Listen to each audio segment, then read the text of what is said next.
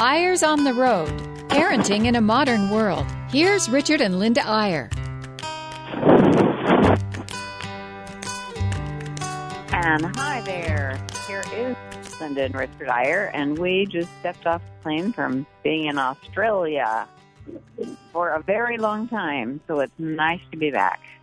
It is nice to be back. We're literally off the plane five minutes ago from Australia. We're breathing the air, Linda, of the northern hemisphere for the first time in a month. We've been down doing some speaking in New Zealand and in Australia. Spent a little time in Bali. And if you hear a few noises, it's because we're in LAX. We thought we better get off the plane just in time to do the radio show this week. And it is just great to be back in America, honey. Aren't you just, don't you feel like the air is different in the Northern Hemisphere? Are you kidding? It's totally different. We've just come from 95% humidity, and uh, luckily we hit it so that we didn't have too much hot weather. Although I just saw it in Perth, it's 104 today. And so where we were three days ago. That's right. I've got to say too, Linda, one of the one of the best things, one of the only good things about a 13-hour flight was that we were both sitting in the bulkhead, and there were two delightful little families, each with their first child. Little boys. One was how old? Nine months nine months. And how old was the baby you were sitting by? I, I think he just turned a year old, and they were both first children, and they had their little bassinets there on the exit row and on the bulkhead. And they, the baby, we thought, first of all, when you get on a plane and you're right next to a baby, you think, uh oh. But these were the cutest little kids, and the cutest little parents who just doted on them and kept them happy for 13 hours of flying across the Pacific. It was pretty amazing. That. You know, if um if we were across the aisle from each other and if it weren't for that, they could have had an extra seat, it just occurred to me, and been without us. It was kind of entertaining to watch them. Know, I think how they, happy they, they were about that.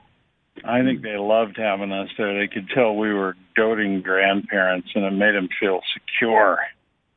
Well, I think that we're going to be talking about babies a little bit today because we just got an announcement from our youngest daughter that they were expecting a baby in July, right in the middle of our family reunion. Wouldn't you know it?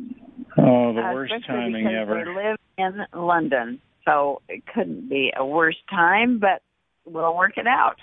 But you know what, Linda? When when you're having a grandchild, it takes precedent over everything else. We we cancel everything Absolutely. just to just to be involved in the arrival. And like you say, it's our youngest daughter. Her name's Charity, and she's been so anxious to have a have a baby, and uh, she is so happy to be pregnant. In two weeks, she'll go have an ultrasound there in London, and in a hospital right across from Big Ben on the River Thames, and she'll call us, and we'll find out if we're getting a grandson or a granddaughter.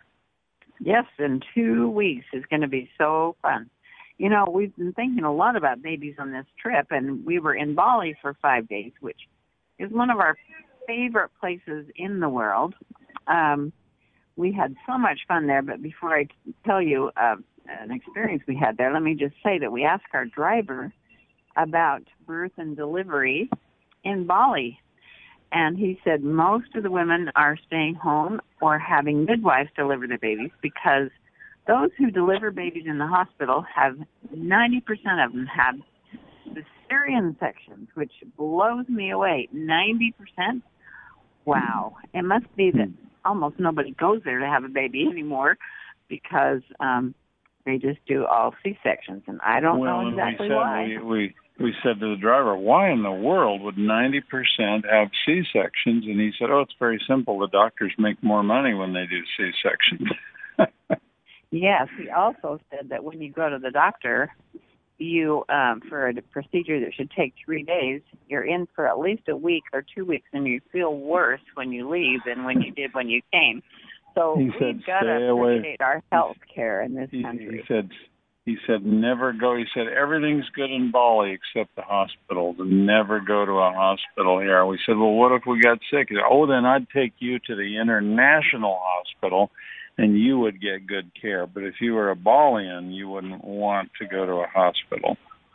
But Linda, we had some great, while you're on Bali, tell about the wedding that we happened to get in on. That was quite an experience. You know, the reason we love Bali so much is because, first of all, they believe in the mystical and magical like no other.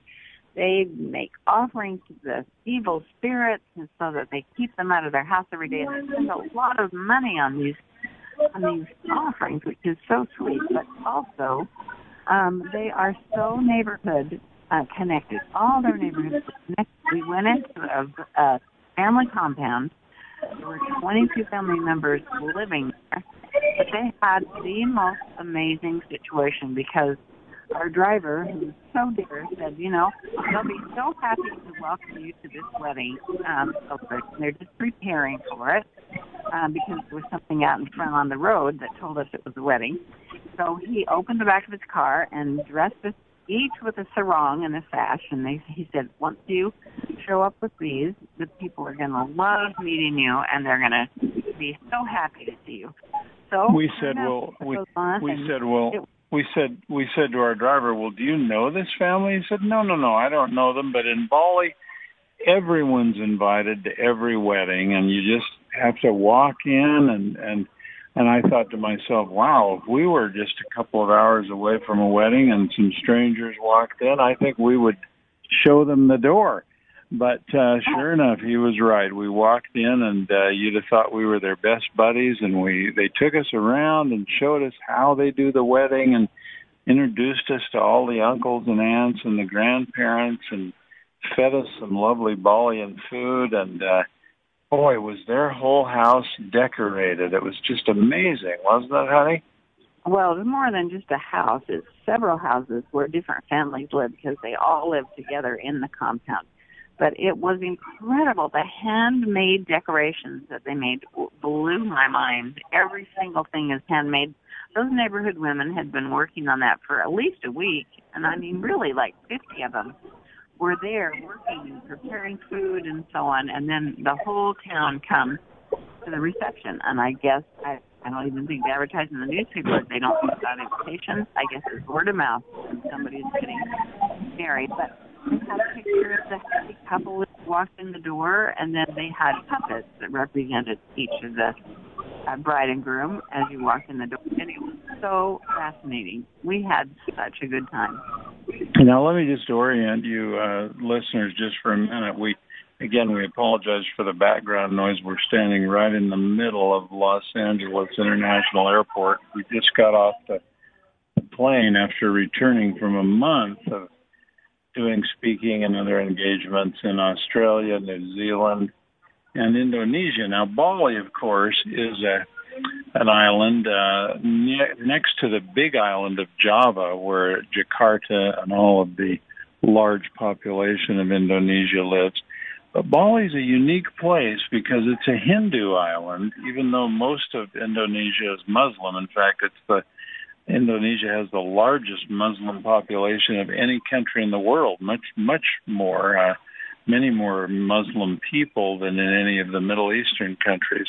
But here's this little island, Bali, which is all Hindu and which is just a remarkable culture. It's a culture of artists and dancers and musicians. And there's a kind of a magic about Bali. I think anyone who's visited there would, would tell you that. And it's a very family oriented island and it's a one of the things that we love about Bali and or about India for that matter, and the whole Hindu religion is that the greeting is, uh, of course, putting your hands together and bowing and saying Namaste, which literally translated means I see the divine spark in you. And at least in Bali, people really mean that. It's a it's a highly spiritual place. People have their own temples. Every house has a little temple, and they put out oh. offerings each morning to to all the Hindu gods. and the offerings are made of flowers and a little bit of rice and and palm leaves and so on and they just they they just feel a kind of a devotion to their families and to the gods that they worship and it's a very humble spiritual kind of almost mystical place. How would you describe it linda? I would say mystical and magical. They actually the dances they do are so traditional. They have these amazing masks that they've made as they play uh, as they play act this uh, dance. You know they all have stories. But they actually believe that the masks have a spirit. And so they pray before they do the performance um, that their mask will perform well and that they will perform well. They're they're very praying people, very very spiritual. They are quite amazing. I think that's why we like it. I mean, some things we wouldn't agree with that they're saying, but the fact that they're so devoted to their religion is just really admirable and inspiring. Now you may say, what were you doing in Bali? We didn't actually have a speech in Bali. All of our speaking and presenting was in Australia and New Zealand and on a cruise ship we were on, and we'll get to that after the break. But the reason we went over to Bali is because we were so close to Bali when we were in Perth in Western Australia. And we've been to Bali four or five other times. We've always loved it. We got a lot of the furniture in our house from there and we just don't miss any opportunity to get to Bali. But let's take a brief break, Linda, and hope this concourse quiets down just a little. And after the break, we'll talk a little about some of our experiences with families and parenting and, and great people in Australia.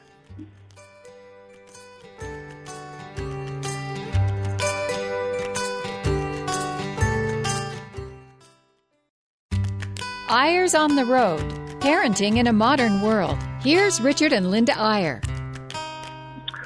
And we're back, and we we apologize for some of the noise in the background. Although part of Eyres on the road is just bringing you with us wherever we are, and we are in Los Angeles. We just landed a 13-hour flight from Brisbane, Australia, and uh, we've had a wonderful time. We the first part of our trip, we were on a cruise, and we were speaking to a group of mostly grandparents, most of them from the states, and there were uh, about 120 who had gone on this cruise, and we went all the way around the islands, the two islands of New Zealand stopping in ports each night and spending some time in the fjords, the beautiful fjords of New Zealand and spending some time in uh, Christchurch and Wellington and other beautiful places. But the lovely thing about it is when we were on the ship, we had a chance to meet and talk and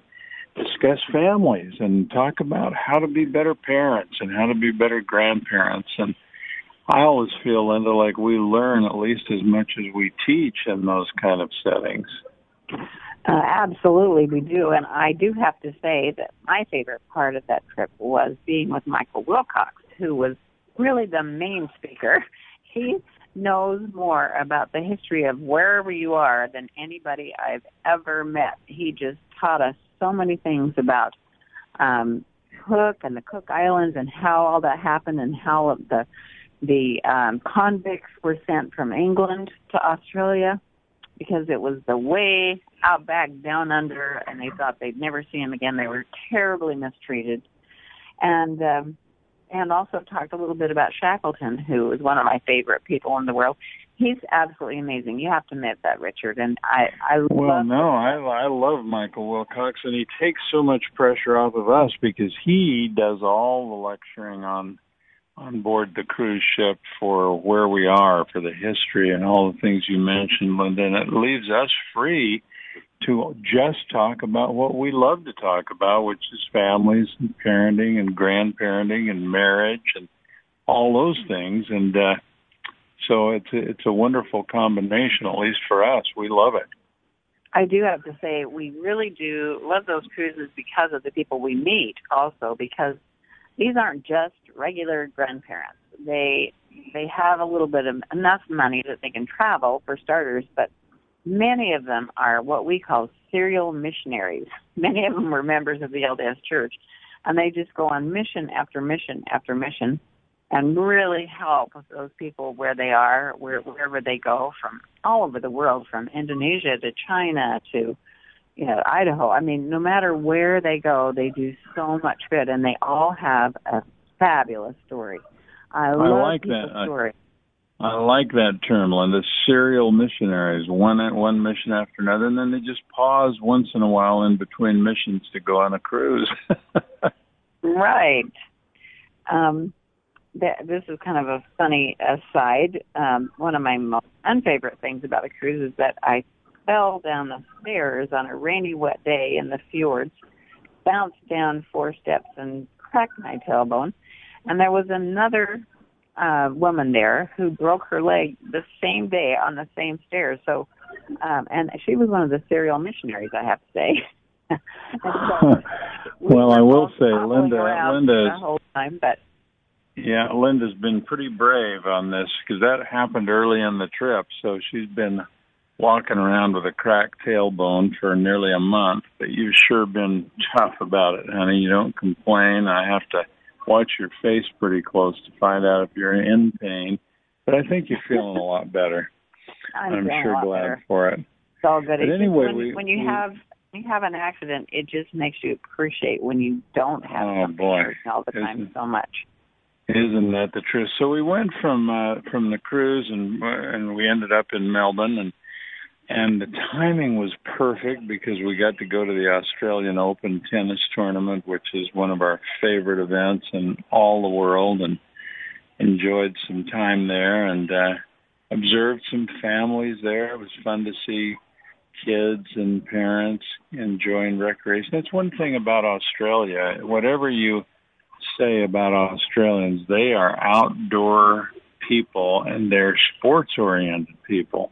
And they, they make are. no apology for it. They have beautiful weather in most of their country and they have all kinds of sports that we un- we do understand and love like tennis and basketball and so on, but they also have a lot of sports frankly, Linda, that we don't know a whole lot about, including rugby and cricket and uh, Aussie rules football and all kinds of things. And they uh, they sure throw a lot of shrimp on the barbie too, don't they? They're they're outdoor do. people and friendly, friendly people. They are wonderful. We had such a good time. The best part of the um, Aussie Open was that our son happened to be there. Our son, who's living in Switzerland with his wife and daughter, um, has just a new job in Switzerland, and he it involves being in charge of four countries, and one of the countries is Australia to sell the products that his company is selling. So he happened to be there at the same time, and we were overjoyed to have a reunion with him. And he loves tennis as much as we, so we spent some good quality one-on-one time with this boy. Another example of of uh, the outdoor nature of Melbourne. Melbourne's an interesting city, by the way, because the weather is so extreme. It can be, it, you know, it can be 100 degrees or 110 degrees one day, and the very next day it can be down in the 50s. It's just a highly volatile climate, but Well, beautiful all- in its own way. And you know, they've had they've had times when they've had to cancel the the Australian Open tennis for a day because the temperatures were just too hot. But it was nice and cool for us, and it's uh, Melbourne, of course, sits on the Yarra River, and the, the, it's wonderful to have a city built on a beautiful river because so much action and so much ambiance and so much aesthetics happens right down by the river. We actually uh, would get bikes, yeah, rent the little city bikes similar to what they have in Salt Lake and many other cities, and ride right down the uh, embankment on the side of the river, right down to Rod Laver Stadium where the where the tennis is, and and again, lots of families, lots of recreation on the river. It's a wonderful place, and it just kind of renewed our faith in what we always say that. Uh, there are a lot of cultural differences and whatever the economic and religious and societal differences are. When you get around parents and you watch parents with their children and you talk to parents like we had the opportunity to do you realize once again that when it comes to what we hope for for our kids and what we worry about with our kids, our hopes and dreams and concerns are all basically the same because all parents have that irresponsible love, that unconditional love. I shouldn't say irresponsible, but really unconditional love for their children. And you feel that when you're around parents. We had a chance to speak at a big 10 stake, 10 LDS stakes in Brisbane Fireside a couple of nights ago, and earlier to a four stake one in uh, Perth in Western Australia. And then we had on the last night we were there, which was just last night, although it seems longer ago than that, Linda, because we're going to have a 42 hour Saturday today because we flew back over the international date line. It'll be Saturday for us for 42 hours. But it was last night on Friday night that we had the chance to speak to the Australian Family Association.